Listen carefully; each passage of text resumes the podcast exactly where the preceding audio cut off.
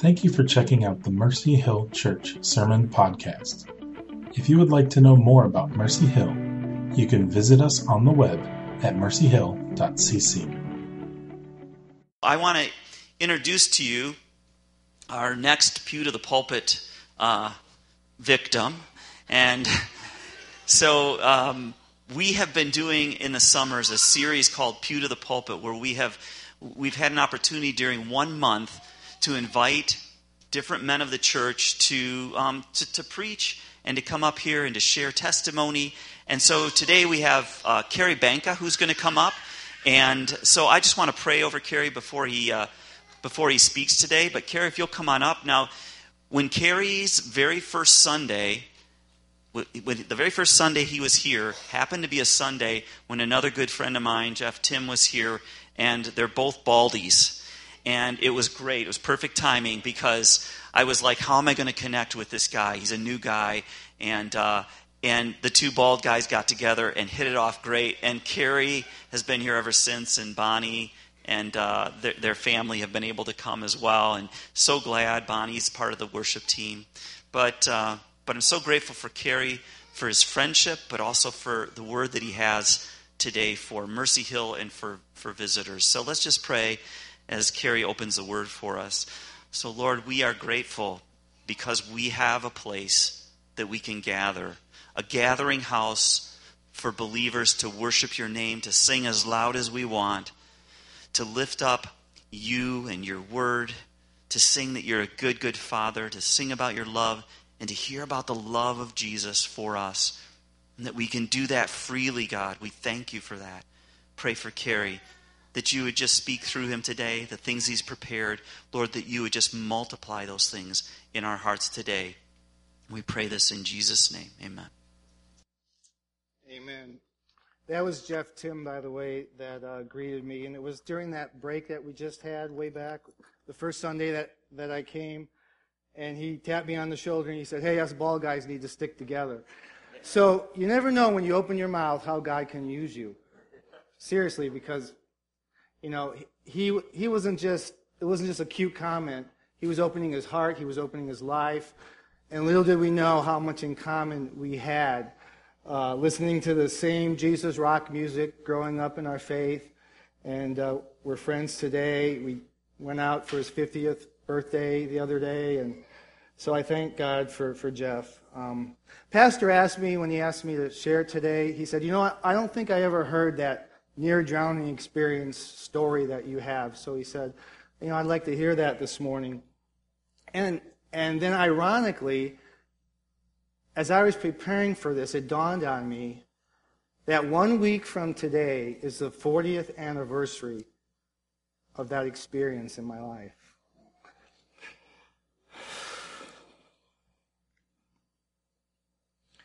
So let's uh, let's turn to the Word. John chapter 21. We are going to get to this scripture passage. We're going to go a roundabout way, though. And in John chapter 21, beginning with verse 18, I'm reading from the New American Standard uh, version of the Bible. So it may be a little different than what's up on the screen. Jesus says here to Peter, Truly, truly, I say to you, when you were younger, you used to gird yourself and walk wherever you wished. But when you grow old, you will stretch out your hands, and someone else will gird you and bring you where you do not wish to go. Now, this he said, signifying what kind of death he would glorify God. And when he had spoken this, he said to him, Follow me. Peter, turning around, saw the disciple whom Jesus loved following them, the one who also had leaned back on his uh, bosom at, at the supper and said, Lord, who is the one who betrays you? So Peter, seeing him, said to, said to Jesus, Lord, what about this man? Jesus said to him, If I want him to remain until I come, what is that to you? Follow, you follow me. Therefore, this saying went out among the brethren that that, that, that disciple would not die. Yet Jesus did not say to him that he would not die, but only, If I want him to remain until I come, what is that to you? Now, you might have to bear with me a little bit this morning. Um, I've been dealing with some kind of throat thing ever since the, night of the 4th of July. I've gone to the doctor, I've, I've gone through antibiotics, and uh, so I don't know exactly what it is, but uh, I'm pretty sure I'm not contagious. But um, Pastor did give me a couple of his anointed throat drops before the service, so I, I trust they're going to carry me through. But the 40th anniversary of my River Rapids accident on the middle branch of the Santiam River in, near Cascadia, Oregon. This was the summer of 1976. See, I was invited to spend that summer with my older brother, who's 10 years older than me. He was finishing up his master's degree at Oregon State University. And he said, Hey, how would you like to come out and uh, spend the summer, play on my softball team? And I said, Yeah, great, I'll be there. So I went out played on his softball team. And uh, he asked me the day before I was to fly home, what would you like to do? Uh, actually, two days before I was to fly home, what would you like to do your last day in Oregon? Now, two weeks previous to this, some guys from the softball team took me to the Santiam River to a place called High Rock. I want you to show a picture of High Rock. Um, and this is a 40 foot high rock now, these pictures are 40 years old. It's probably amazing I even still have them. So the picture quality is not that good, but you could see this rock. It's actually one rock on top of another, it looks like there, uh, 40 feet above the river. And these crazy guys were jumping off of this rock into the river. And I just stood by and watched them for a while. And I said to myself, there's no way I'm doing this. Because you could see the lower rock sticks out farther, and you actually had to make sure you jumped far enough out in the river that you didn't hit the lower rock coming down. And there was no way I was going to even try this until Jim Baumgartner's girlfriend did it. And then my pride took over, and I myself had to prove my worth as a male. And I went ahead and jumped off of that rock. And uh, that's one of the sites on this river that I told my brother, I, I don't want to go to High Rock this last day. I just want to enjoy a peaceful float down the Santiam River. And there's a couple more pictures here of what that river looks like. Now, does that look like a river you could peacefully float down? You know, what was I thinking? I was 17 years old. I probably never even heard the word rapid before or knew what a rapid really was. And so this was the river in my mind as a city boy from Chicago out in Oregon for the first time, thinking I was going to float peacefully down. And actually, that's my older brother in the lower picture, and that little like waterfall area. It's about an eight nine foot drop. That's where that's what I avoided the second time I was underwater. I was able to pull myself up on a rock ledge just before that little waterfall right there. But anyway, uh, it started like this. So my brother said, Great, let's do it.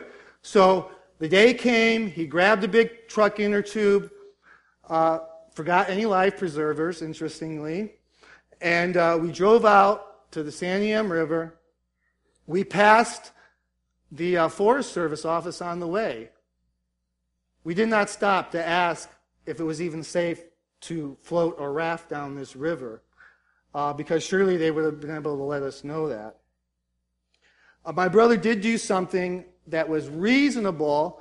He saw a little cottage close to the river, and uh, he knocked on the door, and somebody came to the door. I don't remember if it was a woman or a man, but he asked the person, Are there any rapids between here and a mile up the river?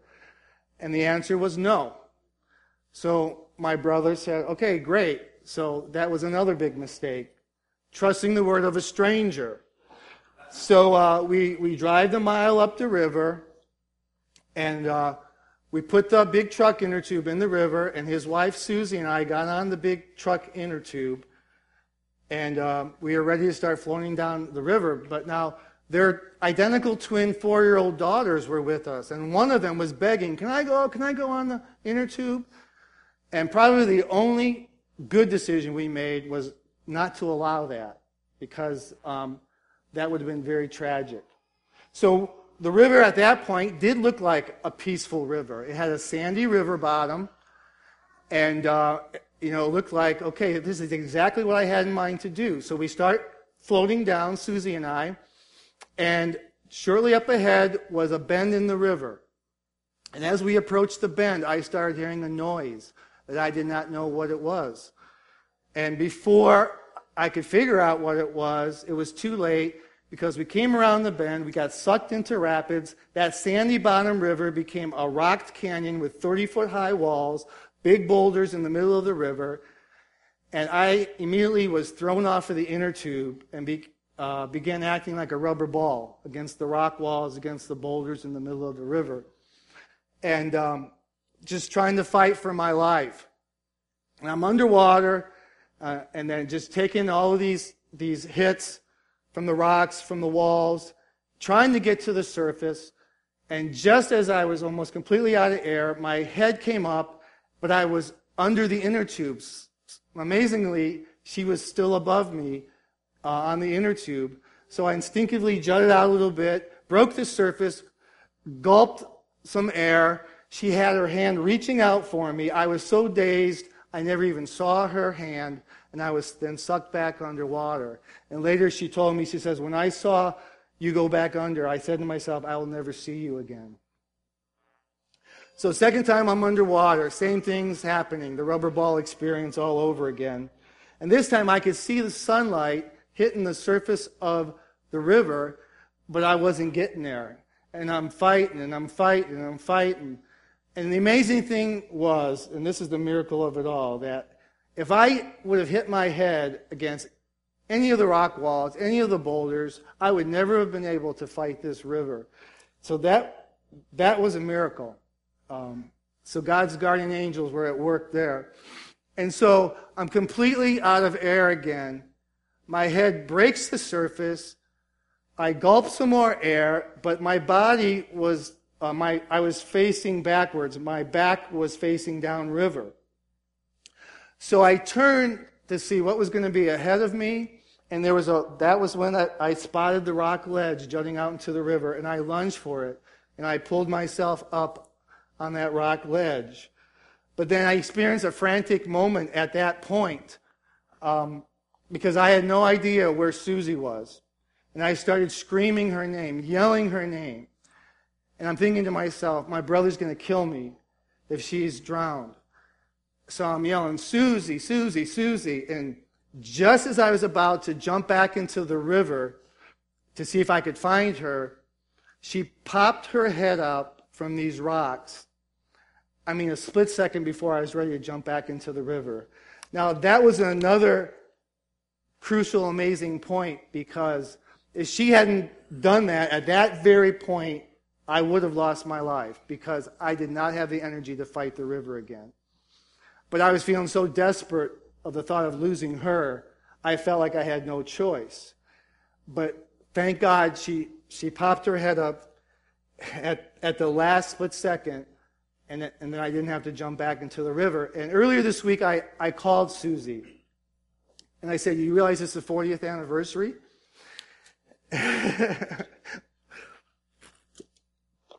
and she said, No, I didn't realize that. I said, I have one question for you. How did you scale that 30 foot rock wall? And I never heard this from her before. She said, I had to act like a bear. I had to spread my, my arms and hands and feet out and hug the wall and, and, and reach for whatever toe holds I could find and whatever little ledges I could find to lift myself up. Now, if she hadn't have done that, I would not be here today. So God had to give her the presence of mind to do that. So, anyway, make the long story short, um, I started yelling for help. A man was in a lumber mill tower a little ways down the river, and being in that canyon, um, he must have heard the, the, you know, the echo of my voice. So he, he spotted me, and he came opposite me in the river, and Susie was able to finish scaling that wall, got behind me. He threw a rope across the river, she tied it to a tree, threw it down into the hole that I was in, and I had to pull myself up that 30 foot high rock wall. I got halfway up, and got a Charlie horse in my side, and I fell back down into the river. But fortunately, I held on to the rope.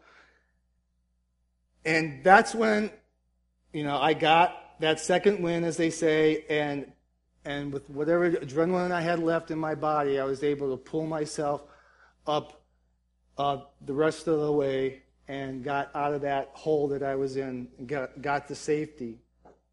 Now, this experience can be summed up in four words naivety, stupidity, negligence on our parts, but mercy on God's part.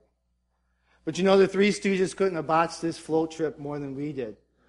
And you know, we might as well have written Acme float trips on our inner tube because, you know, for you, for you that don't know, everything the Stooges did, or, or, you know, it was Acme. You know, everything they were a part of was Acme. So, uh, seriously, but God, who is rich in mercy, you know, saved us from our blunders, from this wild, crazy, mindless thing that we attempted to do. And as only He could do, He turned this nightmare worst experience of my life into the best day of my life because later on that night, Susie led me to the Lord. Because shortly before this experience, she found salvation herself. So after coming a split second from death, and not having the assurance of going to heaven if I would have died. In fact, I had the fear I wasn't ready. I wasn't going to make it. I had to know why. I had gone to church my whole life. My father took us to a particular Protestant church. I was baptized as an infant. I was an acolyte. I lit those candles. I extinguished those candles after the service. I was in the church youth group. I did fundraisers. I put my $2 in the offering plate. Why didn't I know where I was going? Well, Susie later that day gave me the answer to that question, telling me that I didn't have a personal relationship with Jesus Christ. I wasn't born again. I didn't have him in my heart. I, I worshiped him on Sunday. I paid homage to him on Sunday, but I didn't really have him in my heart. He, he hadn't taken up residence in my heart in my life. And I never heard the true gospel in that church, and I certainly never heard anything about lordship. So I'm so thankful that God is a God of second chances. And now, and by the way, I want you to show a picture. Oh, there she is right there. That's Susie. And I believe it was the twin on the right, um, Carrie, that who, who's not named after me, by the way, but anyway, uh, because we saw how much my brother cares about me, right? Um, but anyway, that's a picture of me after the experience. So now notice, I'm not sitting up with a smile on my face. You know, I am totally wasted looking in that picture. I look like I had just been through something, and I told Brett, you know, this picture came through the scanner crooked, but that's how I felt at the time. I felt pretty slanted at the time. But now, as we head back toward the scripture passage this morning that we read, I, I want to tell you another river story because I promise you that this goes right along with the scripture passage that we read. And it's the story of Dave Roever. Dave Roever is an evangelist and an inspirational speaker. Dave went to Vietnam. You already know something bad's going to happen, right? And he became a, a member of the Brown Water Black Berets. And one day, while on a patrol boat on the river, he saw a, a high grassy area, and he decided he was going to throw a phosphorus grenade there to take out that, that high grassy area so the enemy couldn't hide in it. So he grabbed the grenade. He, was, he, he had it cocked back. He was ready to throw it forward. It was six inches from his face, and a sniper's bullet hit the grenade. And instantly, as it exploded, he lost the flesh on the right side of his face from his head right down the right side of his face. His right ear was blown off, all the way down to the bone. And as he explains, uh, phosphorus, uh, it burns white hot at 5,000 degrees Fahrenheit. And as he was blown into the water, he was still burning 50% of his body had third degree burns.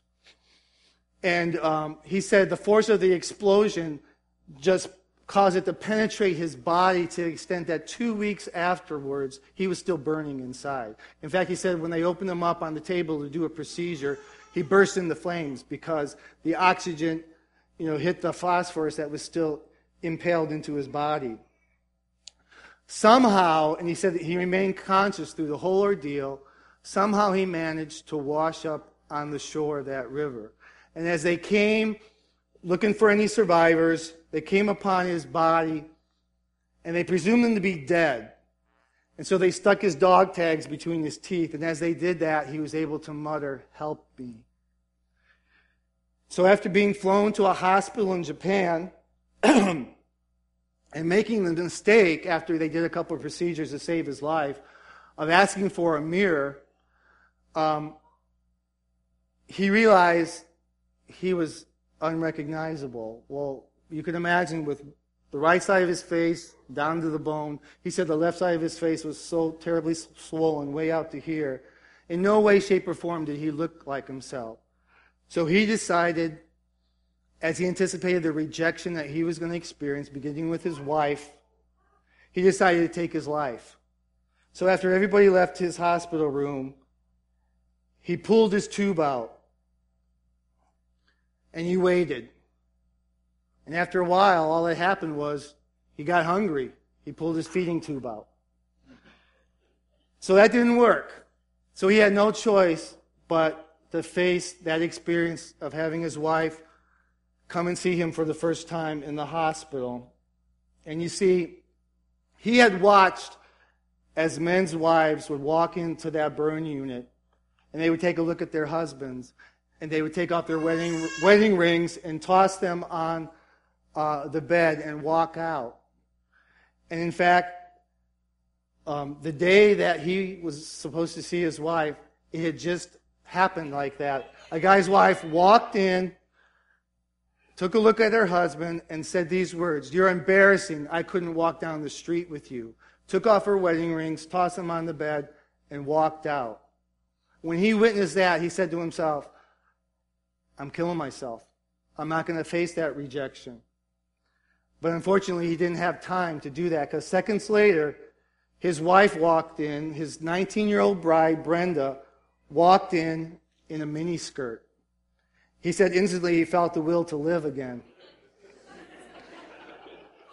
now, when she walked in, she came over to his bed she, and this is going to be the hard part, she leaned over, kissed what was left to his face, and said to him, I love you, Davy.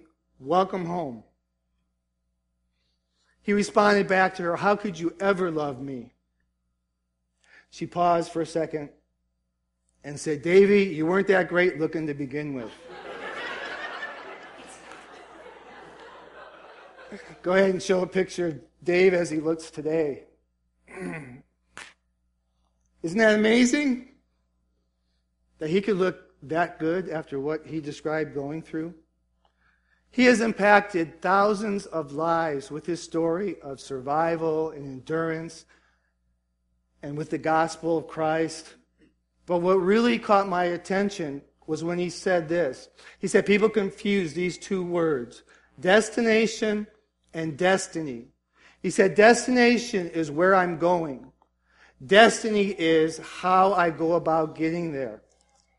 He said, when that sniper's bullet hit that phosphorus grenade in my hand, my destiny was shaped at that very instant.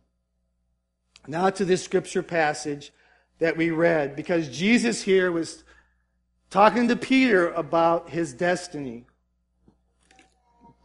In verses 21, 18 to 19, Jesus was making Peter's destiny known to him at that moment. And he was disclosing to him here that he was going to have to die a martyr's death. A little unsettling to Peter, I'm sure. But surely he had to know that he was going to, his confession of faith in Jesus Christ was going to be put on the line again especially considering that Jesus had just given him what's called the love motivation challenge in verses 15 through 17. Let's look at those verses. So when they had finished breakfast, Jesus said to Simon Peter, Simon, son of John, do you love me more than these? He said to him, Yes, Lord, you know that I love you. He said to him, Tend my lambs. He said to him again a second time, Simon, son of John, do you love me? He said to him, Yes, Lord, you know that I love you. He said to him, Shepherd my sheep.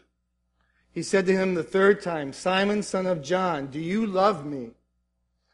Peter was grieved because he said to him the third time, Do you love me? And he said to him, Lord, you know all things. You know that I love you. Jesus said to him, Tend my sheep. So let's look at this. In verse 15, Jesus said to Peter, Simon, son of John, do you love me more than these? Now, my study Bible said that this could mean that phrase, more than these, one of three things. First of all, it could mean more than you, more than you love these men, the disciples that were before them. Or secondly, it could mean more than these men love me. Or thirdly, more than you love these things, referring to um, Jesus' uh, uh, fishing boat and and the, his fishing equipment that was there because uh, not Jesus, Peter's boat and uh, fishing equipment that was there because Jesus had just performed the great catch miracle. And so the boat was there, the fishing uh, supplies were there, so Jesus made a reference to them. But it suggested, however, that it's the second scenario that fits the best. Do you love me more than these men love me? As Peter had claimed a devotion to Christ above all the other disciples. Now, the first two times Jesus asked Peter here if he loved him, he used the Greek word for love, agapao, which refers to an unconditional love, a complete love, one in which the entire personality, including the will, is involved. Now, Peter answers all three times to this question from Jesus of whether he loved him, where he says, You know I love you, with a totally different word for love, or verb for love, phileo, which refers to spontaneous natural affection or fondness, in which emotion plays a prominent role rather than will. So essentially, Jesus here is asking Peter, Do you love me with the deepest kind of love? The self sacrificing kind of love, with your entire will. And Peter is actually responding back to him in this manner You know how fond I am of you, Jesus? You know how much I feel a friendship with you? You know how I enjoy hanging out with you? In today's jargon, Peter is telling Jesus, You're my homie. You're my bro. I enjoy kicking it with you anytime. Now, wait a minute. What? Is there not a disconnect here? How is Peter not getting what Jesus is actually saying here? Or did he simply not pay attention in vocabulary class? And thus he does not know this agapao word for love. He appears to still not be grasping the, the agape love that Jesus is talking about, which is clearly a different kind of love than what he had in his mind. Now notice this. Jesus makes a shift the third time he asks Peter, Do you love me? he uses the phileo word for love, brotherly love, as if to say to Peter, Do you merely love me with this type of love? A simple fondness? That you like the kind of person I am? That you like hanging out with me? You see me as just one of the bros? So when he put it to Peter this way, it had to deeply humble him. It had to truly rock his boat, no pun intended. Jesus is trying to get across to Peter here that if you're going to feed my sheep, if you're going to tend my lambs, the rest of your life is going to take more than filial love. It's going to take agape love. Because with phileo love, you deny the Lord three times, as, pre, as Peter previously did. But with agape love, you lay down your life for him. You become a martyr if necessary. You embrace your destiny. So this was lesson one from Jesus here. Then we see in verse 20, after he just explained to Peter what manner of death he would glorify God, which was his destiny, that Peter turns around and sees the disciple John following them. And he says, What about this guy? What's going to happen with him?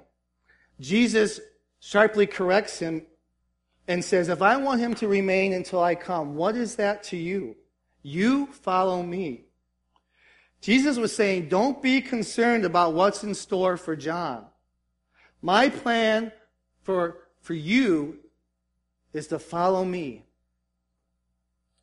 When we start looking at what's going on in other people's lives, we distract from God's destiny in our own life. Jesus did not want this to happen in Peter's life. He did not want Peter to make this mistake. Peter had just been given the, ta- the great task, the rest of his life, tend Jesus' sheep, tend his lambs, and Jesus did not want him to be distracted from that task. Now, have you ever noticed that normally when we compare our lives to the lives of others, we're not, we're not looking at the suffering, suffering that they're going through, asking God, why can't I experience that suffering like they are? You know, is that how it is with us? Really? It's never like that usually, is it? So, no, we become envious of what is positive or attractive that's going on in their lives. And when we do that, we start to lose focus of our own destiny, the plan that God has for us. No doubt that is what was happening with Peter here. He took a look at John and he thought to himself, after Jesus had just told him that he was going to have to suffer the fate of a martyr himself, and Peter says, Hey, well, what's going to happen to this guy? Is he just going to enjoy a peaceful life, have a wonderful retirement, and then just walk off into the sunset? So we see here the envy that Peter had toward John. It is somewhat apparent here. Now, I've done this, but I don't want to do it anymore. I don't want to be like Peter here. It's a waste of time, and it could possibly keep me from fulfilling God's chosen destiny in my life. Due to be, being hung up and envious on the positive things that's going on in people's lives around me, whether it's they're Christian or not Christian, doesn't matter. We're supposed to rejoice with those who rejoice, weep with those who weep, but not weep and, and get hung up on what other people are rejoicing about because we're not experiencing that. I appreciate Matt last Sunday taking us into the bowels of his and Ladera's suffering concerning Rex. But I clearly didn't expect him to, to reveal to us that in the midst of that suffering, hey, we found God's destiny for us. We're going to uh, adopt a child with co- congenital nevus, just like Rex, in fact, from China. And you that were here last Sunday hearing this, pro- your mind's probably going, say what? You're going to do what? And you might have been thinking to yourself, how do you do this? Well, you don't do, do this without embracing God's destiny for your life. And you don't do this without agape love. So I ask you this morning, what type of love are you serving the Lord Jesus Christ with this morning? Is it agape love? Or is it phileo? I hope it's agape because if it's phileo, you're going to have a hard time making the sacrifices and the commitments that Jesus is going to ask you to make. And you're going to have a hard time enduring the suffering that he is going to ask you to go through because our faith is tested through suffering. That's clearly the lesson that Jesus was teaching Peter in this passage of Scripture that we read this morning. And as we heard once again this morning, uh, something about Tim and Liz and the, the ongoing suffering that they've been going through for the last couple of years. It, it makes me think of that Steven Curtis Chapman song that says, When you think you've hit the bottom and the bottom falls through. Because that's the way it's been for them the last couple of years. So if you want an example of, of how to maintain your agape love in the face of suffering and maintain your focus on God's destiny in your life, talk to Tim and Liz because he's still here acting as an elder of this church. They're both acting as life share group leaders. And Liz is a prayer warrior. Anytime somebody has a prayer need, they call Liz, and the texts start flying, like I did when my twin sister called me this week and had a need. I knew the first person to turn to was Liz. So if, if, if you struggle in your faith, if you struggle to keep God's love in your heart, if you struggle to stay committed, if you struggle in the midst of your suffering to endure with your faith, talk to Tim and Liz. Talk to Matt and Ladera. Thank you for listening this morning.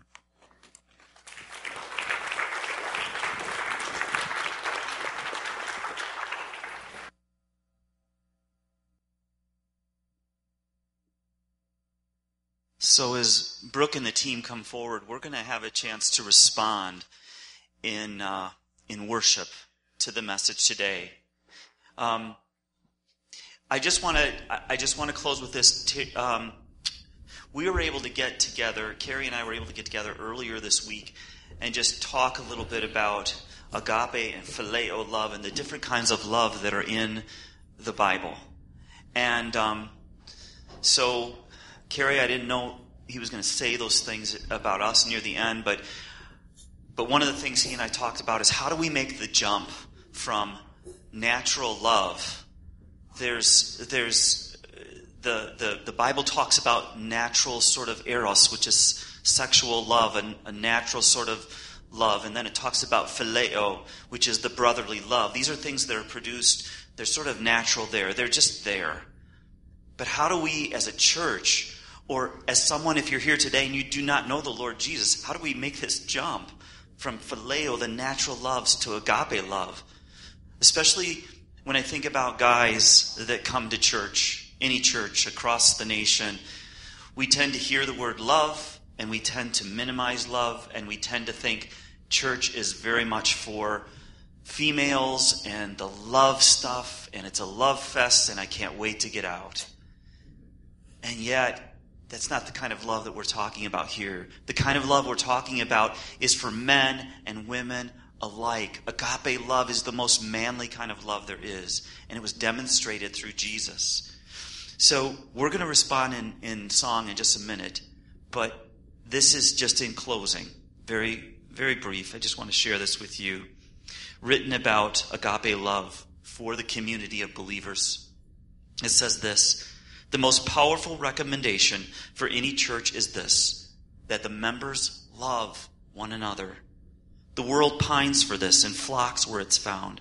And when the unchurched are asked where they're looking for a church, their, answer is always the same. They are looking for a caring, a, a loving church.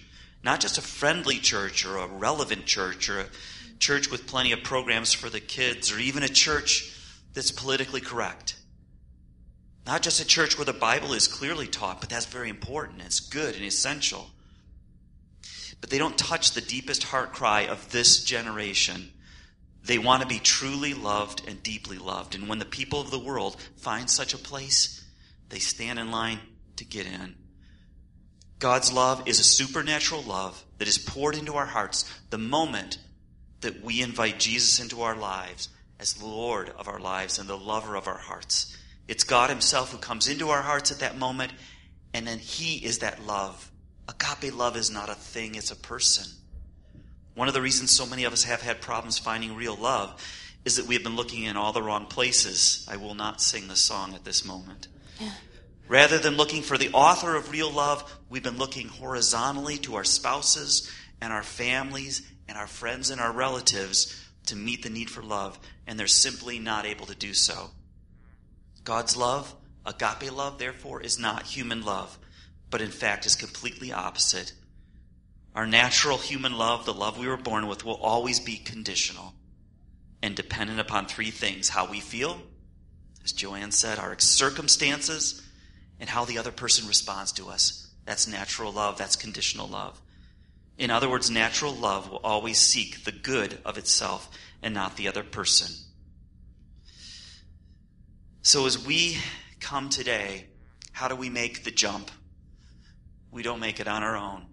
We make faithful choices when we have received the very author of love, agape kind of love, different love than the world, when he lives in our hearts, when he lives within us, we have access, men and women alike, to agape love in our lives. And that's the beginning of our life here, and it's the beginning of our life with each other. The church was prompted toward agape love for each other. And that reality is a shining light in the world of people who are lost.